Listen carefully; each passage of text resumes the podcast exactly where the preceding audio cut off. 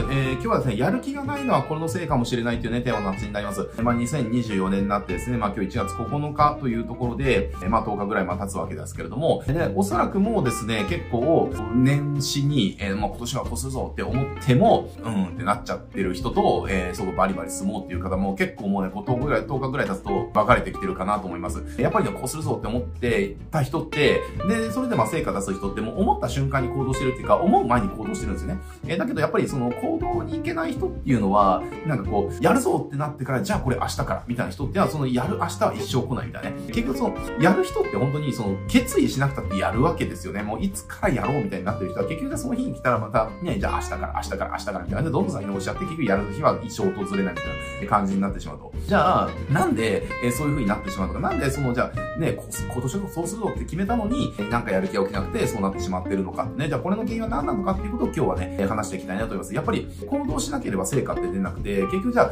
こうしたいなって思ってもそれに、え、その成果を出すための行動しなければ成果って出ないじゃないですか。え、だから、その行動しなきゃいけないのに、その行動のやる気が出ないって、これ結構重要な、無視できない問題だと思うんですね。だって、これやんなきゃなって思ってても、まあ、なんなんちょっとなーってなっちゃってやれないんであれば、一生成功なんかできないじゃないですか。成果なんか出ないじゃないですか。だから、その行動をもうやりたくてやりたくてしょうがない。行動したくてしたくてしょうがないっていう風にしないと、そもそもこの原因問題って解決しないよねっていう問題の本質ってそこにあるよねって思うんですよ。だからじゃその問題本質ってどこにあるのかっていうことをね、今日は言っていきたいんだけれども、えー、僕ね、これの原因っていうのは、あのもう、えっ、ー、と、一つしかないと思ってて、えっ、ー、と、情熱の問題だと思ってます。えどういうことかっていうと、すごいね、あの、当たり前のこと言うけれども、人って自分が本当に情熱があることって、え誰かにやれって言われなくてもやってるし、自分でやろうと思わなくてもやってるし、むしろ、もっとこれやりたいんだけど、時間が足りなくてどうしようっていう風になってるものんですね。情熱があるものって。だから自分が本当に行動力を発揮できるものって、それにすごく情熱が注がれてるものなはずなんですよ。誰かにこれを覚えろって言われなくても、それに情熱があるものって勝手に覚えていくし、っていうものじゃないですか。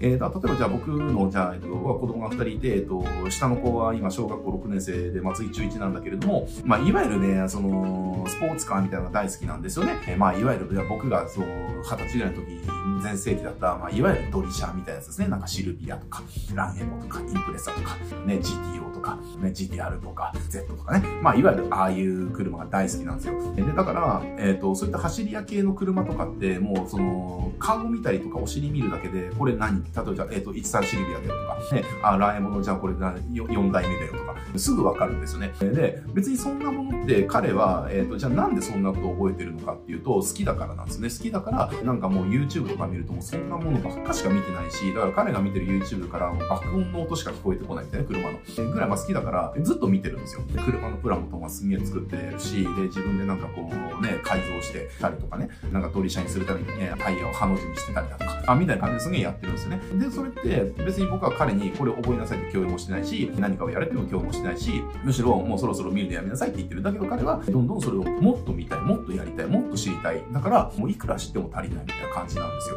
で、これってじゃあなんでそうなるのかっていうと、彼はそこに情熱があるからなんですよね。だけど、じゃあ彼が、えっ、ー、と、じゃあ情熱がないところですね。情熱がないところっていうのはもうやるのも億劫だからやれないから全然そこの知識も増えないしっていうことが起きる。えー、これって我々も一緒ですよねっていうところなんですよね。えー、だから、あの、そもそも行動とかって、行動をすごくできるところとできないところっていうのは、そこに対しての情熱があるかないかなんですよ。えー、だから本当にじゃあもう起業して、えっと、じゃあね、年収1000万に絶対なりたいんだって、本当にそこに情熱があるんだったら、誰から何を言われなくたって、毎日そのための行動すっげえしてるはずなんですよね。っていう。だけど、それがなかなかそうならないっていうことは、おそらく願望としては当然あるんだろうけど、本当の情熱はそこにはないんじゃないかなっていうふうに思うんですよね。これね、ビジョナリーカンパニー2っていう本、えっと、僕は本当にこのビジョナリーカンパニー2は起業する人みんなが絶対読んだ方がいい本だと思ってますけど、僕の結構バイブルです、ビジョナリーカンパニー2は。ね、ビジョナリーカンパニー2でね、こんな一節がね、書かれてるんですよ。ちょっとね、読みますね。本当に重要点は、なぜ偉大さを追求するのかではないって、なぜこの仕事なら偉大さを追求せずにいられなくなるのかであると。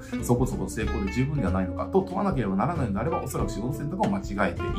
る。これが僕はね、その行動ができないとかやる気が起きないっていうことの答えなんじゃないかなって思いますね。なぜ偉大さを追求しなきゃいけないのか、えー、なぜ頑張んなきゃいけないのかっていう風に考えてる時点で、お前ずれてるぞっていうことを教えてくれるんですよ。そうじゃなくて、もうこれだったら、これの偉大さを俺はとにかく追求したいんだって思えるものじゃなきゃいけないよねっていう。だから、まあこれまあちょろっとやればいいじゃんとか、まあ挨拶したからでいいじゃんっていう風になってる時点で、それはあなたがその選択してることがそもそも間違えてますよって、だからあなたは今うまくいってないんだっていうふうなことをね、ビジョナリーカンパニー2で教えてくれてるわけですよ。当然ですよね。だからそこに情熱がないんだから、ね、自主的にやろうなんていう気にもならないし、だからこれ例えば組織とかもそうですね。組織とかでね、言われたことしかやらない部下がいるって。で、その部下はその仕事に対して情熱があるから当然言われたことしかやらないですよって話。だけど、その仕事にすごく情熱がある人だったら、別にじゃあタイムカードを切った後に、えっ、ー、と、お金も何もないのに、これちょっともうちょっと教えてもらえますかってすごいやってるわけじゃん。だから僕はじゃあ、例えばそのサラリーマンやってると今飲食で働いてましたけど、要は、なんだろうな、とりあえずのその糧が欲しいからぐらいで来てる人っていうのは、ね、とりあえず時間来たら早く帰りたいなみたいな感じだけれども、でもね、本当にじゃあ料理を覚えたいとか、自分で将来店を出したいんだ、だからここですね、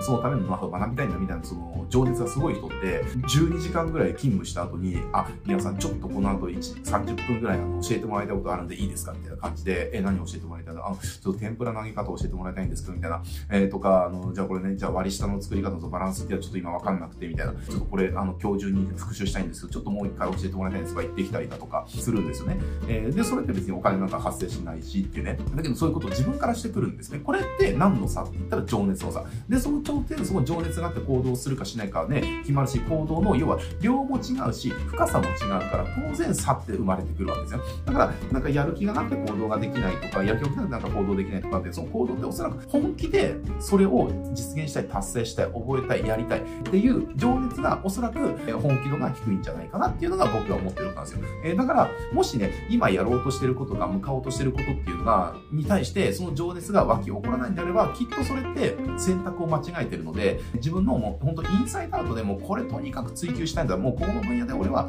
とにかくもう偉大なね、追求をしていきたいんだって思えることを出会ってほしいなってますね。で、それ出会うためにやっぱりいろんな経験をしていかなきゃいけないから、まあいろんなことやっていかなきゃいけないというふうにまあなるんだけれども、えー、でもやっぱりそうういったものに出会った時の人間の行動力ってやっぱものすごいものがありますよね。だし、だから例えば僕とかであれば、それのまあ原体験が僕はその、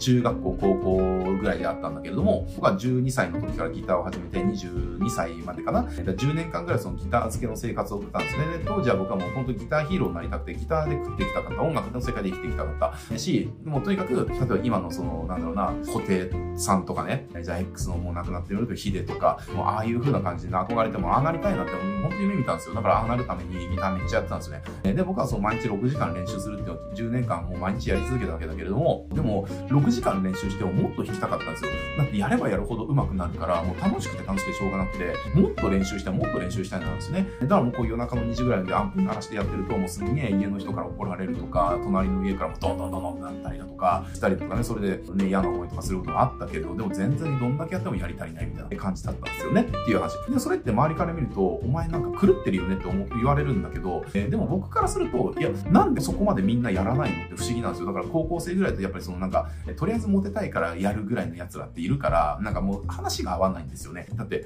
こっちからすると毎日楽器に触らないとかありえないけど、でもなんかそういうレベルでやってる人たちって、あ、ちょっと3日引けでベース弾いてないんだよとか平気で言ってるのじゃ、それに対してムカつくんですよね。お前バカなの？みたいな。なんでもっとやんないのって？な、なんでもっとやりたくならないのって思って、え、だって彼女と遊んでる方が楽しいじゃんとか言うんだけれども、え、だったらもう、お前とはバンドできないよみたいな感じになる。いや、お前の方が異常だよね。そんなんか毎日6時間でね、家族遊ばずにね、ギターばか弾いてるって。なんかもっと高校生活楽しめばいいじゃんとか言われるけど、いや、俺全然ギターやってるのが楽しいからっていう。まあ、みたいな、これが差ですね。えー、っていうところですね。だから、あの、行動できないとかそういったのがあるんであれば、絶対それっていうのは、情熱の向かう先に対してのコミットメントを自分が今できてないからっていうとか、その可能性っていうのはすごく高いと思います。なのでね、なかなかね、こうこうしたいなとか、こうやるんだって決めても、そこに、じゃあ、なんだな、なかなかね、腰が上がらないとか、行動ができないとかってなれば、おそらく、こう、ビギナーカンパニーで2で語られてる、おそらく仕事の選択を間違えているっていうことなんではないのかなっていうふうにね、えー、思いますね。えただまあ、それをね、ちょっと、そういったところをちょっと内省してみる、見つめ直してみるっていうのも一つね、僕は必要な時間だと思いますんで、